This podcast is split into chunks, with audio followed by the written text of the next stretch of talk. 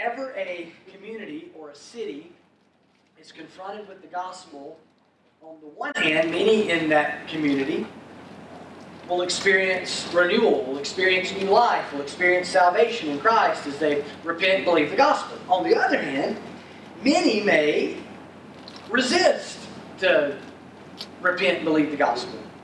They may continue in rebellion, just like we're all in apart from Christ. And is what you'll is what you'll notice is anytime kind of the gospel comes into an area, whether it's on the mission field or whether it's uh, in a community that's already really heard the gospel, but maybe there's kind of a spiritual awakening happening, there will always be people uh, that repent and believe the gospel, and there will always be people that resist whatever's God doing at that time. And in the same way, uh, that happens within in our it happens in groups like that because it happens in our own hearts. Whenever we are hearing gospel truth and we have the opportunity to apply it, we either repent and believe or we resist, even as a believer. Right? As we grow and mature in Christ, we either repent of our sin and continue to trust Christ in deeper and more meaningful ways, or we resist and we hold on to things and erect idols in our heart and, and rebel against God. Today we're going to see the gospel comes to a city called Ephesus. All right, we've got a, the church at Ephesus we know more about than really a lot of churches in the New Testament because we've got their the, their early beginnings in Acts. We've got a letter written to them in Ephesians. We've got Timothy stationed there getting letters in 1st and 2nd Timothy. And we've got a, letter delivered by John, given to John from the mouth of Jesus uh, in Revelation chapter 2. So we just, we got a lot of content really about Ephesus. So it's a very important church. And this is kind of their early founding days that we're going to see here in Ephesians 19. Uh, the gospel has already come to Ephesus, where we're about to pick up. Uh, we know Apollos preached there and preached the gospel there. And as Paul gets to Ephesus, he's going to camp out there for about three years. So he stays there for a while doing ministry. And what we will we'll see here in the two accounts we're going to look at in Ephesus is that there are two pictures of responses uh, to the gospel as it is advanced in that city over those three years. As people are coming to know Jesus, as disciples are being made, as churches are being planted around the region, uh, we, we see people repenting and we see people resisting. And as people and as a church who are seeking to live on mission in a gospel advancing uh, church, trying to advance the gospel, trying to make disciples, there's things, some things we can learn, I believe, as we look at these two pictures about it, keys to advancing the gospel in our community, really in our own lives. So look with me in Acts chapter 19. We're going to start that in verse 8. So we were in chapter 17 this week. We're kind of moving ahead here, a little further ahead in Paul's journey. Well, he was in Corinth, and now he's moved on to Ephesus. We're in Acts chapter 19, verse 8 says, And he, that's the Apostle Paul, entered the synagogue and for three months spoke boldly, reasoning and persuading them about the kingdom of God. But when some became stubborn and continued in unbelief, speaking evil of the way, that's a phrase they use to describe the church in Acts a few times, speaking evil of the way before the congregation, he, the Apostle Paul, withdrew from them and he took the disciples with him, reasoning daily in the hall of Tyrannus. This continued for two years so that all the residents of Asia heard the word of the Lord, both Jews and Greeks. That is a significant verse there um, in verse 10. Now, let's pause for a second. So, the city of Ephesus was not the capital of that area, but it was the most important city in the region. And as a large city, it was, of course, a very, it was full of commercial enterprises and lots of promise. Um, it was a very religious city. It was, we're going to see that it was the, famous for its devotion to the idol um, Artemis, or also known as Diana. And in fact, the most famous structure in Ephesus was the Temple of Artemis, or the Temple of Diana, and it was one of the seven wonders of the ancient world. So, a very significant piece of architecture there. Now, this was a strategic city also for advancing the cause of the gospel, for planting churches because of its geographic location and being a port city and things like that. And so, as you see there in verse 10, the gospel begins to go out over the whole region from there.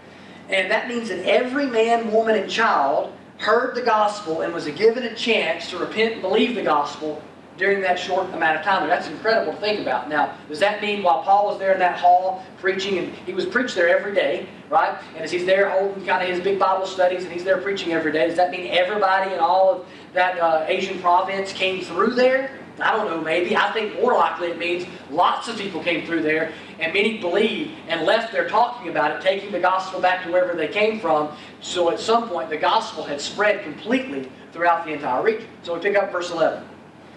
God was doing, and God was doing extraordinary miracles by the hands of Paul. so that even handkerchiefs or aprons that had touched his skin were carried away to the sick, and their diseases left them, and the evil spirits came out of them. Then some of the itinerant Jewish exorcists undertook to invoke the name of the Lord Jesus over those who had evil spirits, saying, Here's what they would say I adjure you by Jesus whom Paul proclaims. Verse 14 says, Seven sons of a Jewish high priest named Sceva were doing this. But the evil spirit answered them, Jesus I know, and Paul I recognize, but who are you? And the man in whom was the evil spirit leaped on them, mastered all of them, and overpowered them, so that they fled out of that house naked and wounded. That's just a crazy story.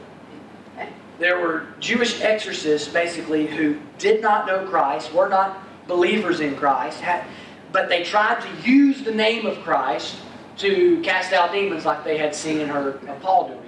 F.F. Uh, F. Bruce notes in this passage, I'm just going to read to you. He says the Jews were respected in that day by many who practiced magic. magic. Here's why. For they were believed to have exceptionally effective spells at their command. In particular, the fact that the name of God of, of Israel was not to be pronounced by vulgar lips was generally known among the pagans and misinterpreted by them according to regular magic principles. So they looked at some of those things that the Jews did like they, you know, the name of God not supposed to be spoken in vain or spoken on vulgar lips. And they saw that as they kind of related that to their, their magic spells. There must be kind of some magic in that name. And so they held uh, uh, many Jews in high regard in that day. And you see here in particular, there's this group of guys called the Seven Sons of Sceva, who, while it says he was a high priest, uh, commentators note that he may have just been a self-designated title he had given himself. That that if Luke would have had quotation marks, maybe that's what he would have used.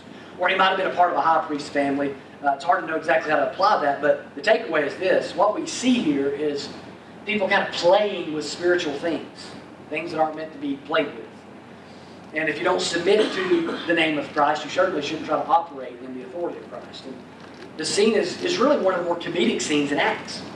Because these guys, man, they're big and tough, and they're going to go in and they're going to kind of show off by taking the name of Jesus and say the name that Paul preaches. I don't, I, I don't, I'm not associated with this name they're saying. I don't have personal faith in Christ, but I've seen, I've heard about Paul doing this. So in the name of Jesus that Paul preaches, right?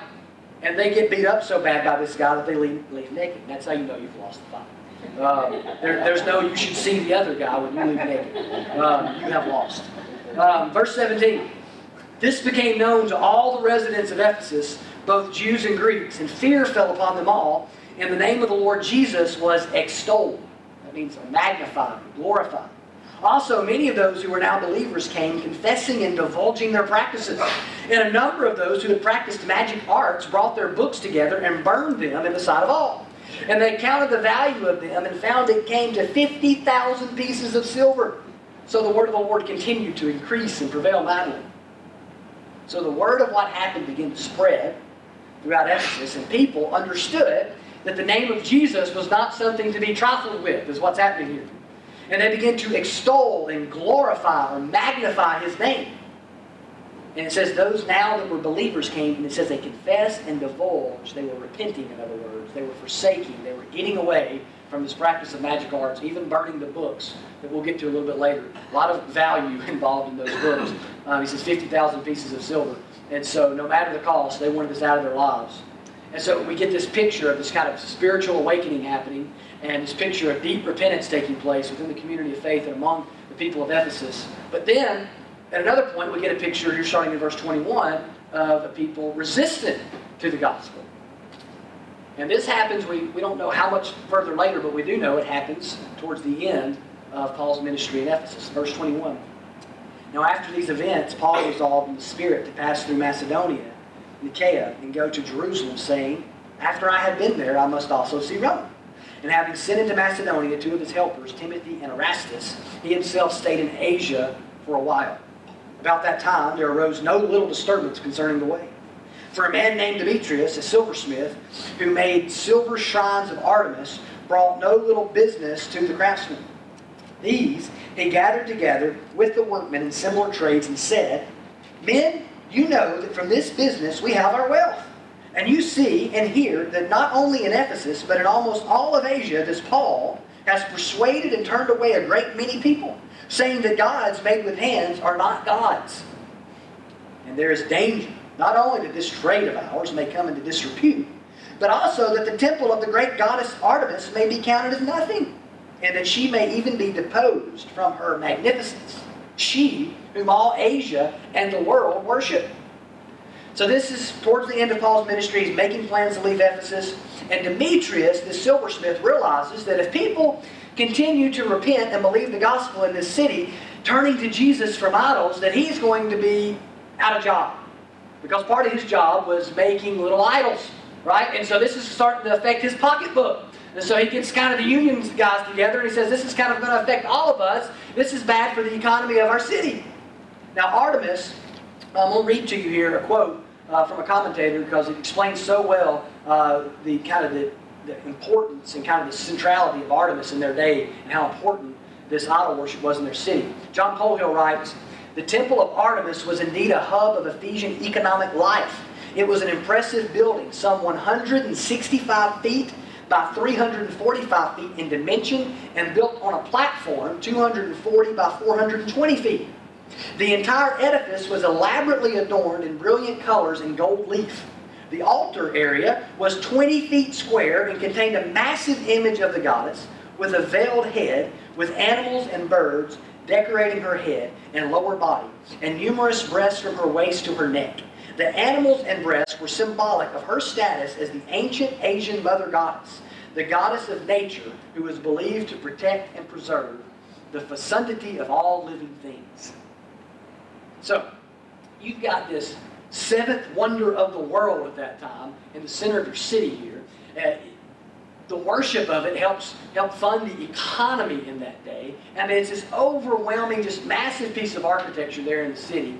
And Demetrius is making the argument that hey, if we if they people keep trusting Jesus and believe that he's the only true God, and they stop believing that Artemis is a real God, this is going to hurt our city. It's going to hurt our economic life. It, this is offensive to my religion. It's offensive uh, to, to, just my lifestyle because it's going to hurt the economy. And it's also kind of a, uh, a civic pride involved here. We'll see. Look at verse 28. When they heard this, they were enraged and were crying out, Great is Artemis of the Ephesians. See, civic pride. Not just Artemis, Artemis of the Ephesians. So the city was filled with the confusion, and they rushed together into the theater dragging with them Gaius and Aristarchus, Macedonians who were Paul's companions in travel. But when Paul wished to go in among the crowd, the disciples would not let him. They knew he'd get hurt, right? So they're, they're preventing him.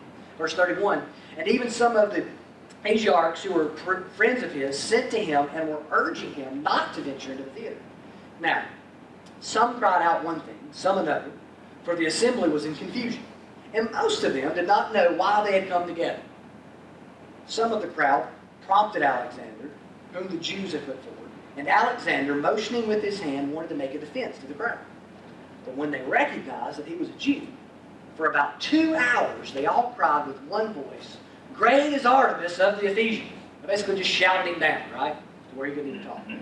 So this the, the city is thrown into confusion. They go into this theater that would seat like 20 to 25,000 people. So we don't know how many were there, but I mean, it's obviously large swaths of people are funneling in here, and they don't even know why they're there anymore. All they know is somehow that this is kind of like a pep rally for Artemis at this point, and they're just shouting their. This is the way riots happen a lot of times, right? People don't know why they're there. They're just kind of there. They're swept up into the emotion. These people are swept up into the emotion. All they know is they're there to defend there God. And verses 35 through 41 goes on to explain to us how the town clerk had to kind of stand up and restore order and threaten them with the fact of, hey, you could be charged with rioting here. Um, you need to, you need to, you need to, you need to back it up a little bit here, slow down. Now, what can we learn from all this? What can we learn from the Ephesian mission of Paul and about taking the gospel and advancing the gospel in our own community, and even about us and what we need is we want to see the gospel triumphing in our own lives. In every city and place where the gospel is advancing, there are repentant and resistant. And even in our own lives, we have the opportunity, as we're confronted with gospel truth, to repent and continue in repentance or to resist. And those that gladly welcome the rule of Jesus in their hearts and lives, see his rule, and then there are those that see his rule as a threat to things in their life, their own interests, their own idols, and they seek to resist Christ's reign. There's both pictures in every city and every community and among every life. Those that come under the reign of Jesus, those that resist the reign of Jesus. So what can we learn from these two pictures? about advancing the gospel in our lives and in our communities. Four things. Number one, first takeaway our communities and we, you and me, all of us, we need gospel saturation. We need to saturate our lives, we need to saturate our communities with the gospel because gospel transformation begins with gospel saturation. Look at verse 10.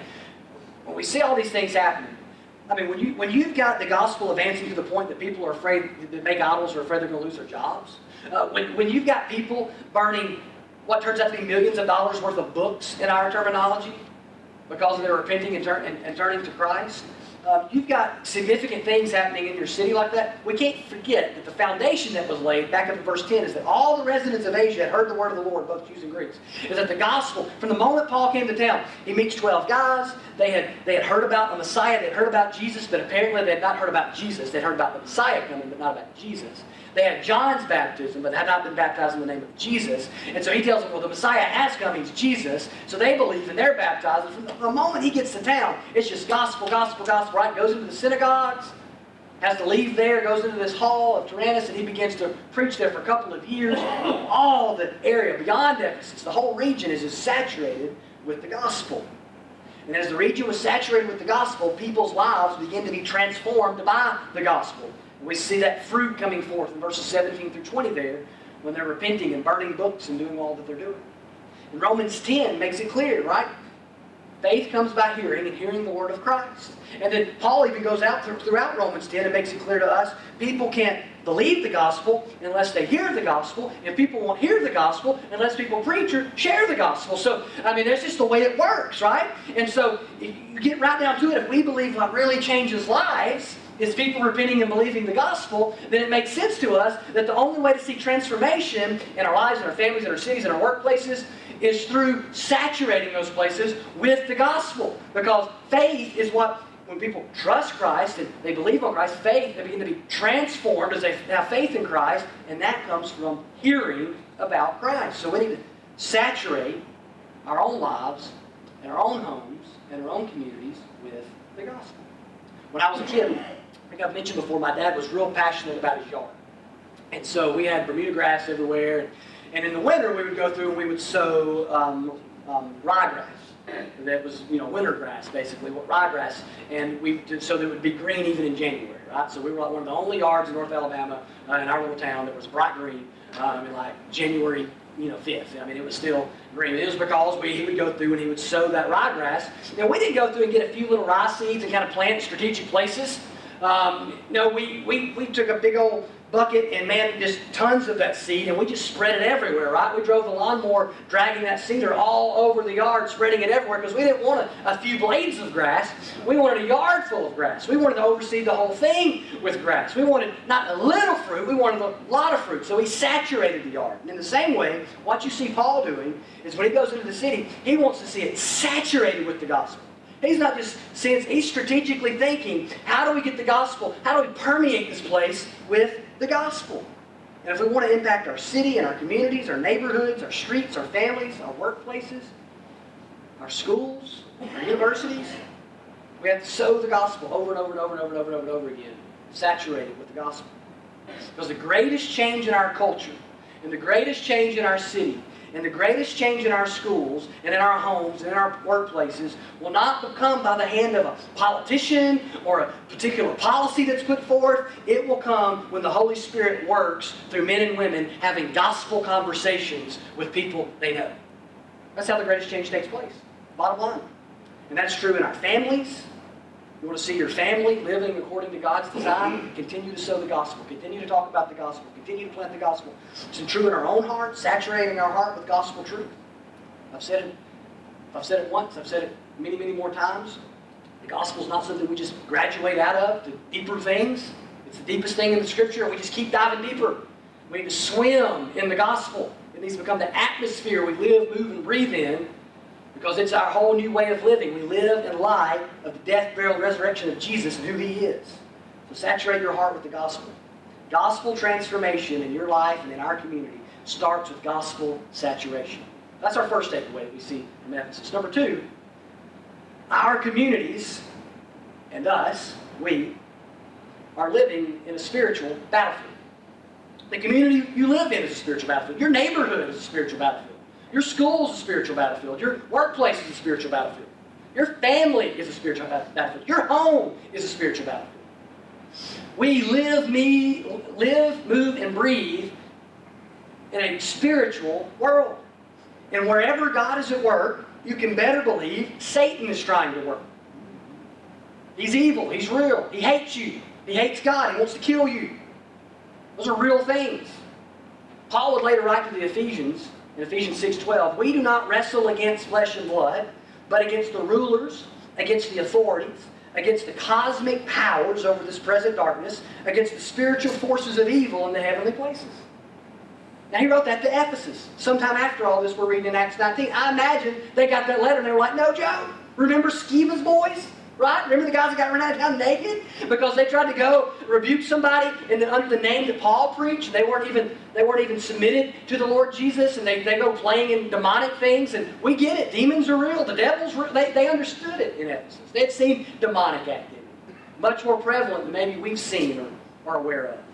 We need to understand that we live in a spiritual world, and there's a spiritual war that is taking place. We we are advancing the gospel, living the light of the gospel, living our Christian lives in a spiritual world with spiritual warfare. And this passage in Acts 19, when we see that instant with the sons of Sceva, stands as a reminder to us that we worship Jesus, live for Jesus, and share Jesus on a spiritual battlefield, not a church playground. We are never commanded to go chasing after demons. We never even explicitly commanded to cast demons out right? We get all, but you are commanded this, right? In verse 12, Paul wrote to the Ephesians, he said, We do not wrestle against flesh and blood. Like, we get it, Paul. We understand. We remember. Right before that, in verses 10 and 11, Paul said, Be strong in the Lord and in the strength of his might. Put on the whole armor of God that you may be able to stand against the schemes of the devil. Then in verse 13, he said, Therefore, take up the whole armor of God that you may be able to withstand in the evil day, and having done all to stand firm. Paul says what you need to do is you need to be clothed in the armor of God. You need to clothe in the armor in the armor of God, right? The helmet of salvation, the breastplate of righteousness, the shield of faith, shodding our feet with the readiness of the gospel, sword of the Spirit, praying at all times in the Spirit. The, the, the, the armor of God that you'll actually see is, if you go back and look, it's, most of it is in Isaiah. It's the very armor of the Messiah. It's living out our identity in Christ. Christ has given you everything you need to live in spiritual victory. There's not some secret potion or incantation out there. There's not some book you need to go read to figure out how to live a victorious Christian life. You've got all you need if you're in Christ. He's put a spirit within you. He's given you the very armor of God. And Paul reminds the Ephesians that sometime later after all this. But we tend to live life like we're not in a spiritual battle zone. Imagine, imagine one of our soldiers one of our American soldiers going over into a war zone, going into the battlefield and showing up in flip flops and swimsuit, tank top. They'd think he was nuts. A few sandwiches short of a picnic. Right? That's not you're not you're not ready for war. This is a war zone. This is a battle zone, right? That, that, that's not how you, you dress for war. And in the same way, there's there's a lot of Christians that kind of walk through life. Prayerless, not saturating their life with the Word of God, not delving into Christian community, and kind of kind of living on an island. Just easy targets for Satan. Not walking in the armor of God. You are in a spiritual battlefield. And if we really are awake to that, if you really believe and understand that when Jesus said the thief comes to steal, kill, and destroy, and that there you have a real enemy that doesn't just want to give you a bad day, but wants to kill you and makes it so that nobody on earth even remembers who you are, which is really what that word destroy means. Literally just wipes you out kills your legacy. If you really believe that, man, then you start looking at your marriage and you start looking at parenting and you start looking at the problems you have at work or the conflicts that arise in your church or, or whatever, you start realizing, hey, there's something else at work here. I might should pray. I might should read the Bible. I might need the church. I might need to walk in community. Maybe I shouldn't be living on an island. We need to wake up and realize we're in a spiritual war. We don't need to play around with spiritual things and play games with God. And that story is a stark reminder for us of that. We are advancing the mission and living our Christian lives in a spiritual war zone. And it's littered, littered with casualties. We don't take the war seriously. Number three, our communities, and you and me, we need a gospel community that welcomes, values, encourages, and practices repentance. I'm going to say that one again. We need a gospel community that welcomes, values, encourages, and practices repentance. That's what you see in verses 17 through 20 of chapter 19. This incredible picture of spiritual awakening says, in the midst of all this going on, they begin to extol or magnify the name of Jesus, right? Now listen, you can't magnify the name of Jesus and not deal with sin in your life. It's impossible. It's impossible. For Jesus to be magnified in your life, it means that you begin to see Him more clearly and seeing Him for who He is. And you begin to treat Him more like He should be treated and, and, and more and more to honor His Lordship in your life. And that begins to have impact in your choices and in your thought life and in your decisions and in your disciplines and all these other areas in your life. Because you want to magnify Him with your life. I love this illustration I heard John Piper use years ago. He compared how we magnify the Lord to microscopes and telescopes. Sometimes we think about, oh, I'm supposed to magnify God with my life, and we think about it like a microscope. Now, a microscope takes like a cell that's tiny and makes it look bigger than it is. And a telescope takes something that's massive, that you can't even fully comprehend, that's way bigger than you, and helps you see it better. It doesn't make it bigger than it is. It, it, makes it seem closer to you so you can see it and understand it better than you could before. And that's what we mean when we talk about magnifying the Lord. We begin to see Jesus more clearly. The problem's not with Jesus, problems with us. We begin to see who He is, all He's done more clearly. And when we begin to magnify Him in our life, people around us better understand who He is, better understand what He's done, because we're operating as salt and what? Light, which helps people see. That's what it means to magnify Christ. And when that you can't do that and not have to deal with the junk in your life and in my life. And in any place, among any people, where the name of Jesus is being magnified, repentance will be evident. It, it just, it's just evident. You show me a people that in their hearts are magnifying Jesus, I'll show you a people that will deal with their sin issues. And we should be a Christ magnifying outpost in a Christ denying church. Excuse me, not church. We should be a Christ magnifying outpost in a Christ denying city, community. Most in our city don't believe in Christ. Most in our world don't believe in Christ. Broad is the way that leads to destruction, right? Narrow is the path that leads to life. So we're supposed to be this little outpost of renegades, of rebels who believe in the one true King who is the Lord Jesus. And with our hearts and our lives, we magnify Him. And to properly do that, we have to do what they did is they extolled Jesus. They dealt with their sin. It says, Many of those who were now believers came confessing and divulging their practices. Now, commentators, students of this passage differ over whether this was people who were for the first time turning to Christ in repentance, right? They just believed and now they're dealing with their sin, or those that maybe had turned to Christ sometime before and now, sometime later, they're both they're, they're dealing with this particular sin in their life. Maybe it was some of both. The point is simply this believing involved repenting. Walking in faith means walking in repentance. It says they confessed and divulged their practices. It's been said that among those who practiced magic arts in those days, that they believed that if their practices were revealed, like their little secret incantations and all that, little spells, that if those things were revealed, that they lost their power. So when it says they were confessing and divulging it, what they were doing in their mind was ridding it of all power. They, they, they wanted nothing to do with it anymore. They're turning away from that to the point that they want it rendered powerless in their life. Now, where is this happening? Where's all this happening and this book burning and all this? Where is this happening? It's, it says they came confessing. Where? Church. Where else? To, to, to Paul and, and to, the, to the elders in Ephesus and whoever was there. They, they were coming. Where else would they come? Right? They were coming together in the church community doing this. Brought their books and burned them in the sight of all, it says. In sight of who? This is a picture of transparency and authenticity in the community of faith. Genuine repentance is best fostered and encouraged in a community you can be real. Had to be hard for some of those folks to let it be known that they had been involved in that. Even if they, even if they weren't any Christians. Had to be hard, had to be difficult, had to be maybe embarrassing for some of them. Maybe there was some old guy that had held on to that a little too long. Right? Maybe there's, there's somebody that had been baptized months ago, and here he is bringing some, his, I don't know, Harry Potter books, whatever they were, right? Kidding, but. I don't know. That'd be hard. For people to know all your junk, be that open about it. If we welcome and value repentance, we must welcome and value authenticity. Each individual is called to repent of sin, but a community is the context that repentance is supposed to be left lived out in. We're not called to live a repentant life on an island. We're called to flesh that out in a community. That's why Paul wrote churches about dealing with their sin and about dealing with sin in their midst and about dealing with sin with brothers and sisters and, and how to do it. Because repentance is a way of the Christian life and it's to be lived out in community, together.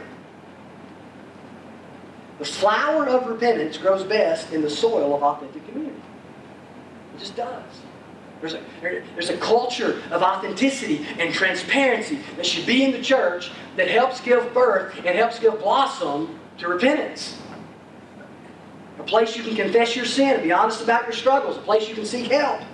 Listen, if you're the type of person that when someone gets real and confesses their sin and is trying to deal with it, repent of it, that all of a sudden you put them on a list and you put them over here in this category and you become cold to them. Can't believe they did that. Can't believe they struggle with that. Can't, can you believe that? And you kind of put them over here and your other church friends over here. You don't want to do church. You want to do high school. And I graduated from high school. I don't want to do high school again. Probably need to. That's not church. A church is a people who are walking in repentance together. And repentance causes a value shift. A value shift in our lives. We begin to esteem Christ more supremely as we magnify Him and seek to magnify Him in our lives and are willing to, to release other things in pursuit of Him. Now, the text says that they burned books that came to 50,000 pieces of, uh, pieces of silver in value. That, in our day, that's roughly $6 million, taking inflation. Wow. They could have built a building with that. Right? They could help a lot of poor people with that. They, they could have sold it, right? You don't sell sin. You, if it's something that, that you don't need in your life, it's not something you need to insert in someone else's life, right? So what do they do? They, they, they're getting rid of it. They they want to do away with it. They don't want to have anything to do with it whatsoever. Six million dollars worth. Listen, repentance can be costly. It can be costly. It can cost you friendships and relationships, popularity. It can, it can mean persecution in your life. But when Christ is magnified and extolled in your heart, nothing compares with the worth of knowing Him. And you're willing to release other things, to cling to Him. And every church, every church should welcome, value, encourage, and practice ongoing, thorough repentance, no matter the cost, in the context of gospel community. Every church.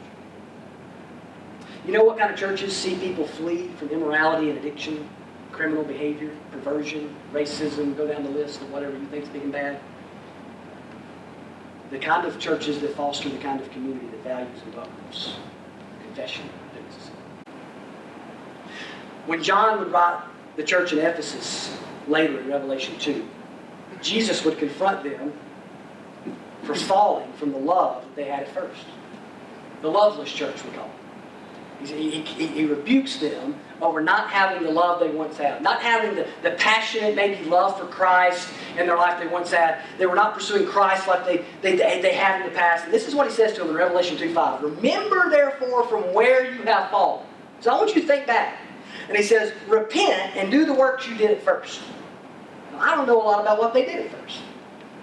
But he says, Repent and do the works you did at first. When we go back to the early days of the church at Ephesus, what do we see?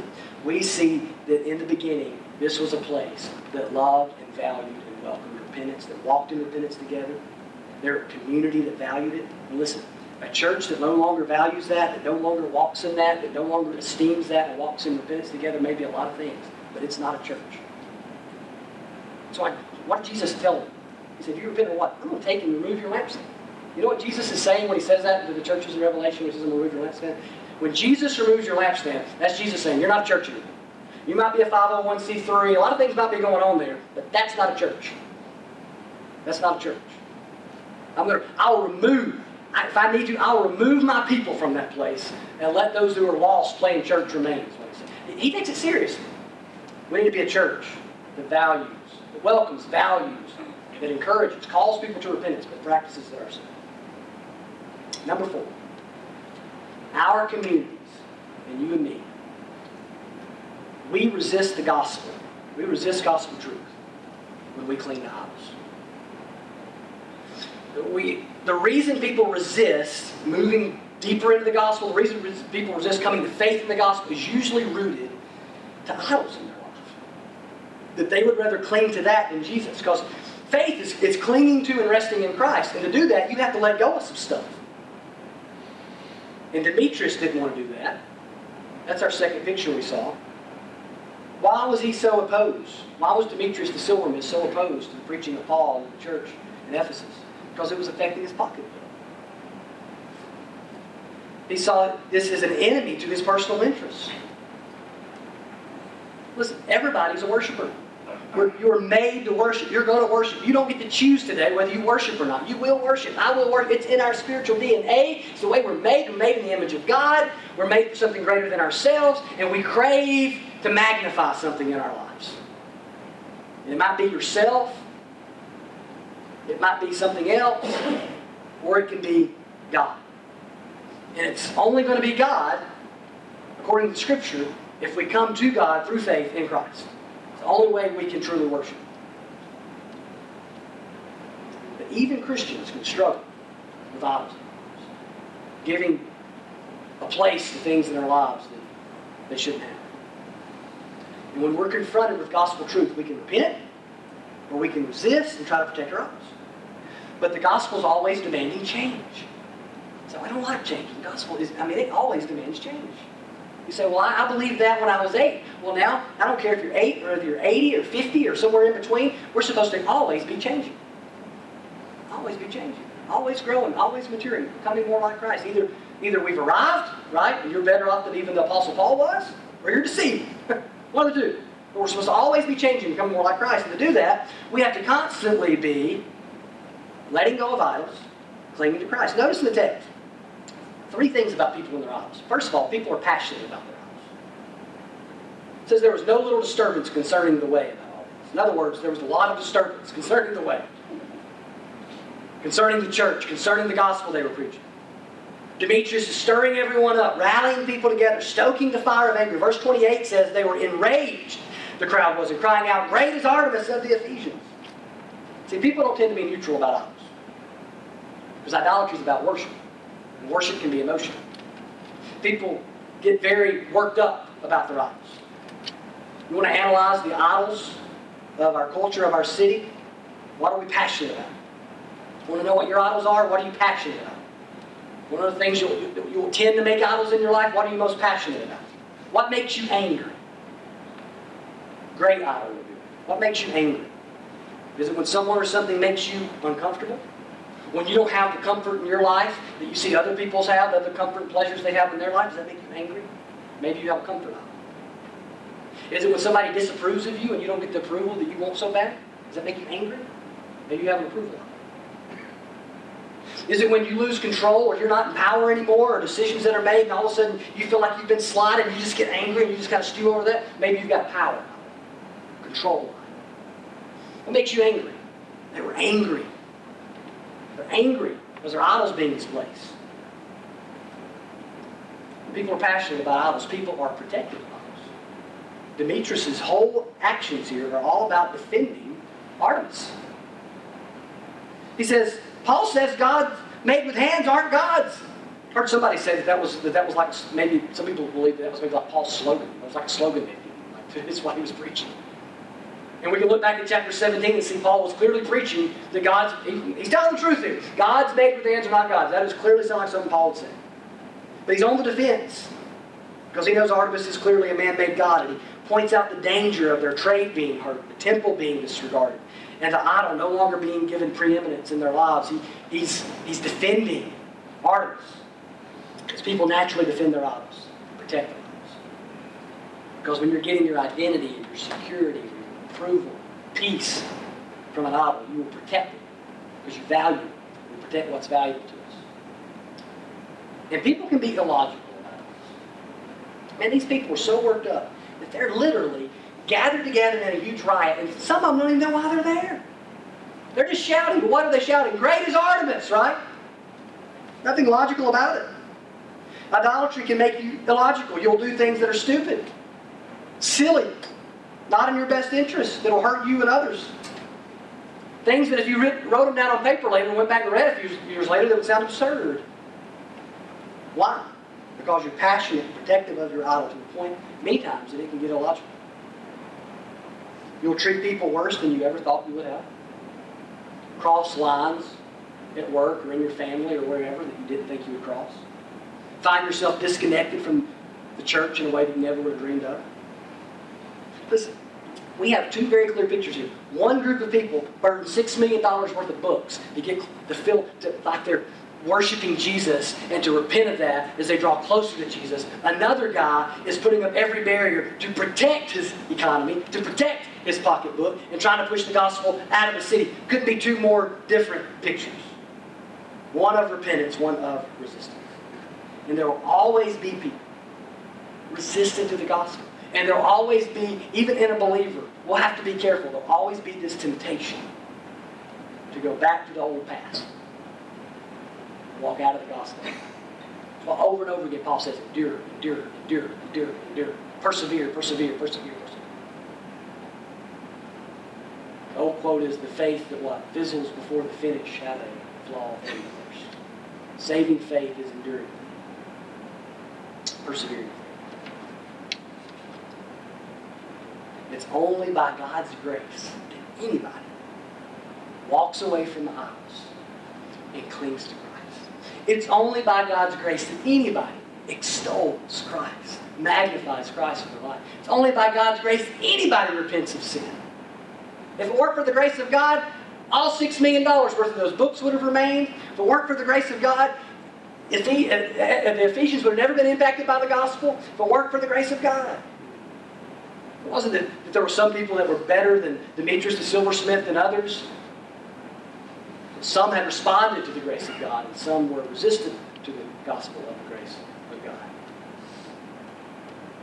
As the gospel mission advances, we see those two pictures. And we need to be a people as we live on mission and as we seek to honor Christ in our life. First of all, pursue gospel saturation, because that's what leads to life transformation.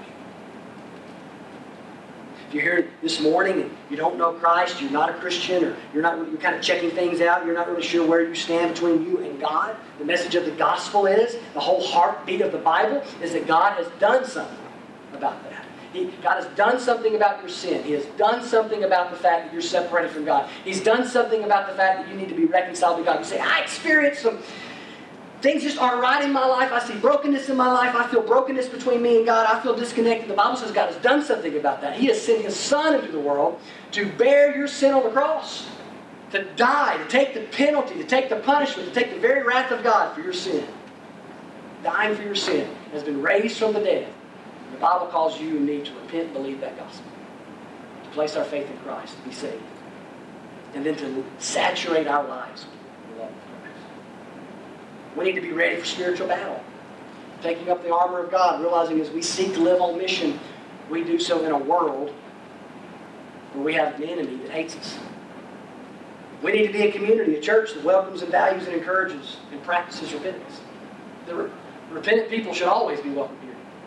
Everybody's welcome here. Man, we, we, should, we should want people to come and bring their junk to the table. And we need to be helping people and loving people and helping people walk in repentance. And we need to be a place that we feel like we can walk in repentance and authenticity. And we need to not resist gospel truth to protect our idols.